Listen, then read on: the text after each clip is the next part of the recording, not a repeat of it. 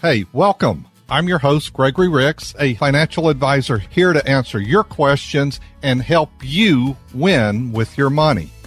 On today's episode of the Ask Gregory podcast, we have Wes Blanchard joining us from WJ Blanchard Law, and he will be joining Gregory to answer the question What should I do if I have named my IRA beneficiary a trust? We also have a complimentary download waiting for you on this topic if you go to gregoryricks.com slash podcast 86 Again, that is gregoryricks.com slash podcast 86. I'm just going to share with you, you might have a problem called taxes. Wes, could that be a problem? That's generally an issue, yeah. yeah, the uh, trusts are tax rates.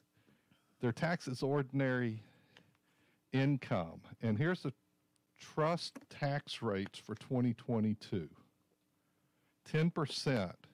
First 10%, that tax bracket is $0 to $2,750.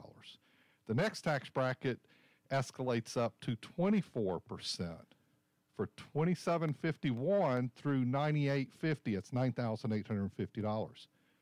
The next tax bracket, see, you're already under 10,000 and you've already pushed to the 35% tax bracket at $9,851 through 13,450. No, this is not like individual rates. This is trust tax brackets.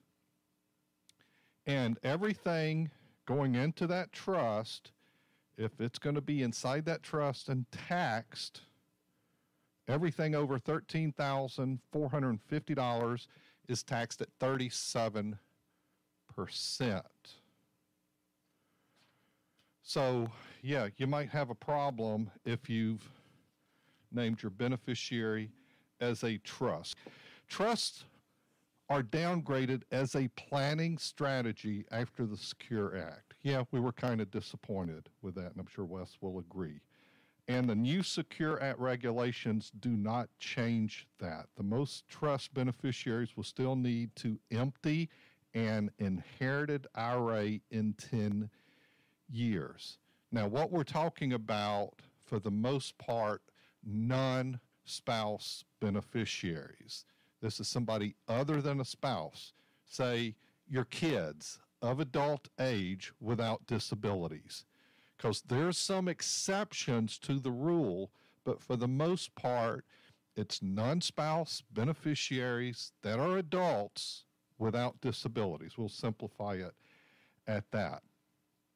Now, the Secure Act, uh, however, the regulations do clear up some of the confusion the Secure Act has created in areas of trust. They also attempt to answer some longstanding questions regarding trust that have come up in many private letter rulings over the years. And that's one of the core things of that uh, coaching program and conference I go to a couple times a year. A lot of what goes on and creates guidelines for us to understand going forward is the private letter rulings where they make decisions and determinations and that you know that would be law going forward right wes that's right. It's always something you have to keep up on. Um, hopefully, it's not changing at the pace it has been um, over the last couple of years. But look, these retirement plans are, are they're shifting. They're they're shaping up differently as we're kind of moving into this new era. So it's good to to have a guy like you obviously putting the information out there, but you have to know what that means for for planning as well.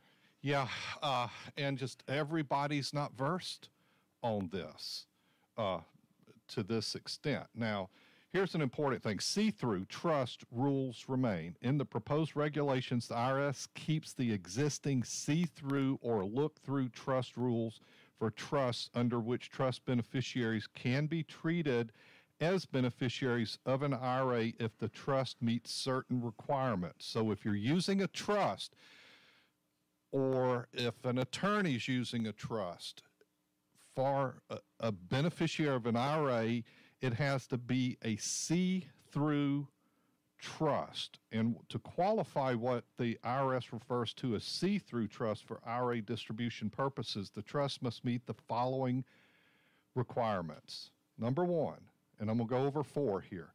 Number one, the trust is valid under state law or would be for the fact that there is no corpus. What does that mean, Wes? Corpus is principal. That's what you're talking about. Okay. So you understand that. Number two, the trust is irrevocable, or the trust contains language to the effect it becomes irrevocable upon the death of the IRA owner or plan participant.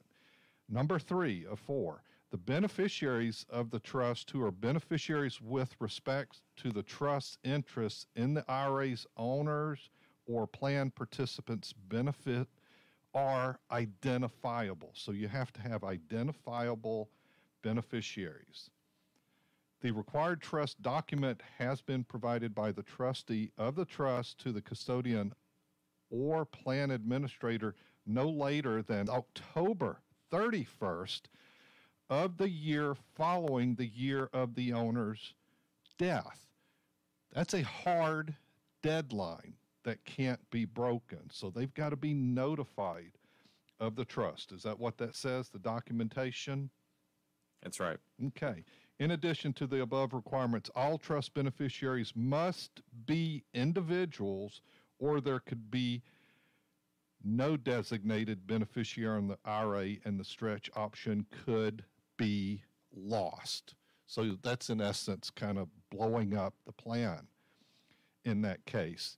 And I, the common error I've seen, and, and you can elaborate on what you've seen, but when we see this, or, or we, when somebody's trying to change a beneficiary that's a client of our firm that we're uh, helping them with their money, when we see beneficiary changes all of a sudden pop up, it gets us to ask questions, especially when it's a trust. Like, are you aware of these rules? Because what we find, and there was a few cases last year where we uh, had discussions and then they realized this was being done wrong and it was going to be a taxable event. When you're dead, you don't know what's going to happen.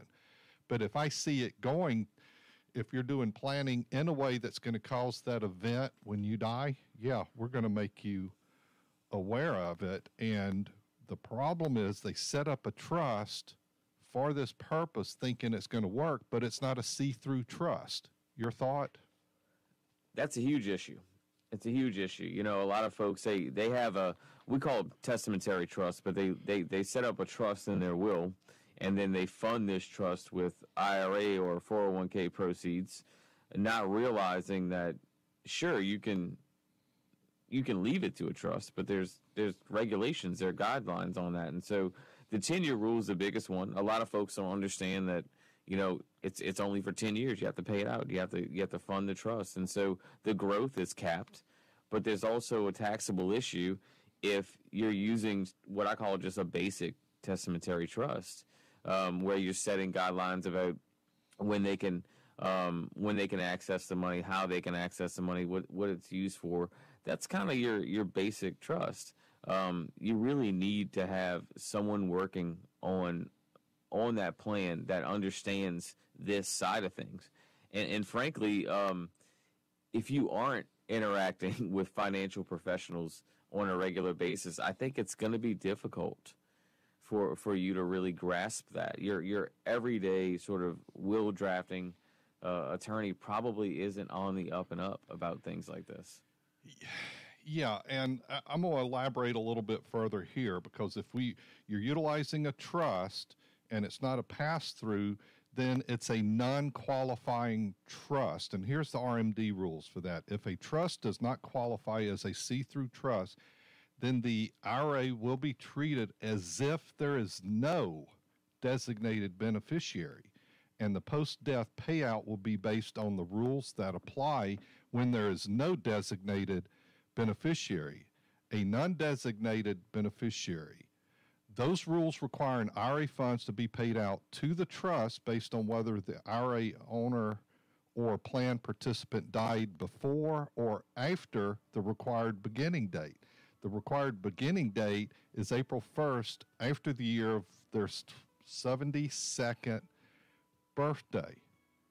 So if the owner dies before the RBD, the account must be withdrawn. Here, get this If the owner dies before the RBD, the account must be withdrawn by the end of the fifth year after death. The five year rule there are no annual RMDs during the five year window. If the owner dies owner after RBD, RMDs must be taken over the deceased IRA owners or plan participants remaining single life expectancy. That's called the ghost life rule. Conduit and discretionary trust, when determining which trust beneficiaries must be considered for payout to the trust, the proposed regulations keep the existing rules for conduit and discretionary trust. Conduit trust, this type is merely a conduit to pass distributions from the IRA to the trust beneficiary. When the conduit trust is a beneficiary of an IRA, the post death distributions are first paid from the IRA to the trust, then immediately from the trust to the beneficiaries of the trust. No IRA distributions remain in the trust. The beneficiaries of the trust then pay taxes on those distributions at their own personal income tax rates. And remember, a few minutes ago, I gave you those tax rates. So if there's money in a trust over $13,450, it's going to be taxed at 37%. Pretty hefty charge there. Anything to add, Wes? No, I think that tax rate um, point was really what I was going to get at too. It's, it's, it's important to understand that when you're holding money in a trust and it makes that money, um, it's taxed significantly. So you really want to pass it through if you can. So, couple rules there. I'll I'll throw in there that you should check beneficiary designations every year in case there's been life events that would cause you to change that, and we could have a whole show just on that topic. And if you have a trust that's a beneficiary of your IRA, you need to have that reviewed forthwith. That's like now, soon as possible out there. And I'll think then you'll find out where you stand and if you're in good shape or you might need to make some changes going forwards.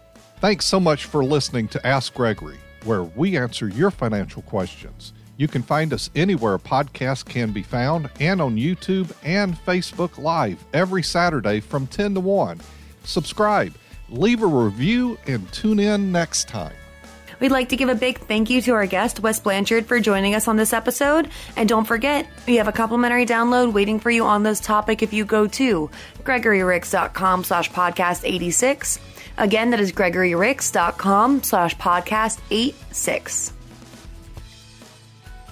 Gregory Ricks and Associates is an independent financial services firm that utilizes a variety of investment and insurance products. Investment advisory services offered only by duly registered individuals through AE Wealth Management LLC. AE Wealth Management and Gregory Ricks and Associates are not affiliated companies. Gregory Ricks and Associates, the Total Wealth Authority, is our trademark tagline. It does not promise or guarantee investment results or the preservation of principal, nor does it represent a certain level of skill. Investing involves risk, including the potential loss of principal. Any references to protection, safety, or lifetime income generally refer to fixed and insurance products, never securities or investments. Insurance guarantees are backed by the financial strengths and claims of the paying abilities of the issuing carrier. This podcast is intended for informational purposes only. It is not intended to be used as the sole basis for financial decisions, nor should it be construed as advice designed to meet the particular needs of an individual situation. Gregory Ricks and Associates is not permitted to offer, and no statement made during this show shall constitute tax or legal advice. Our firm is not affiliated with nor endorsed by the U.S. government or any other governmental agency. This information and opinions contained herein provided by third parties have been obtained by sources believed believed to be reliable, but the accuracy and completeness cannot be guaranteed by Gregory Ricks and Associates. Any media logos or trademarks contained herein are the property of their respective owners, and no endorsement made by those owners of Gregory Ricks and Associates is stated or implied. Gregory Ricks and Associates has a strategic partnership with tax professionals and attorneys who can provide tax and or legal advice. AE Wealth Management, Gregory Ricks and Associates, WJ Blanchard Law LLC,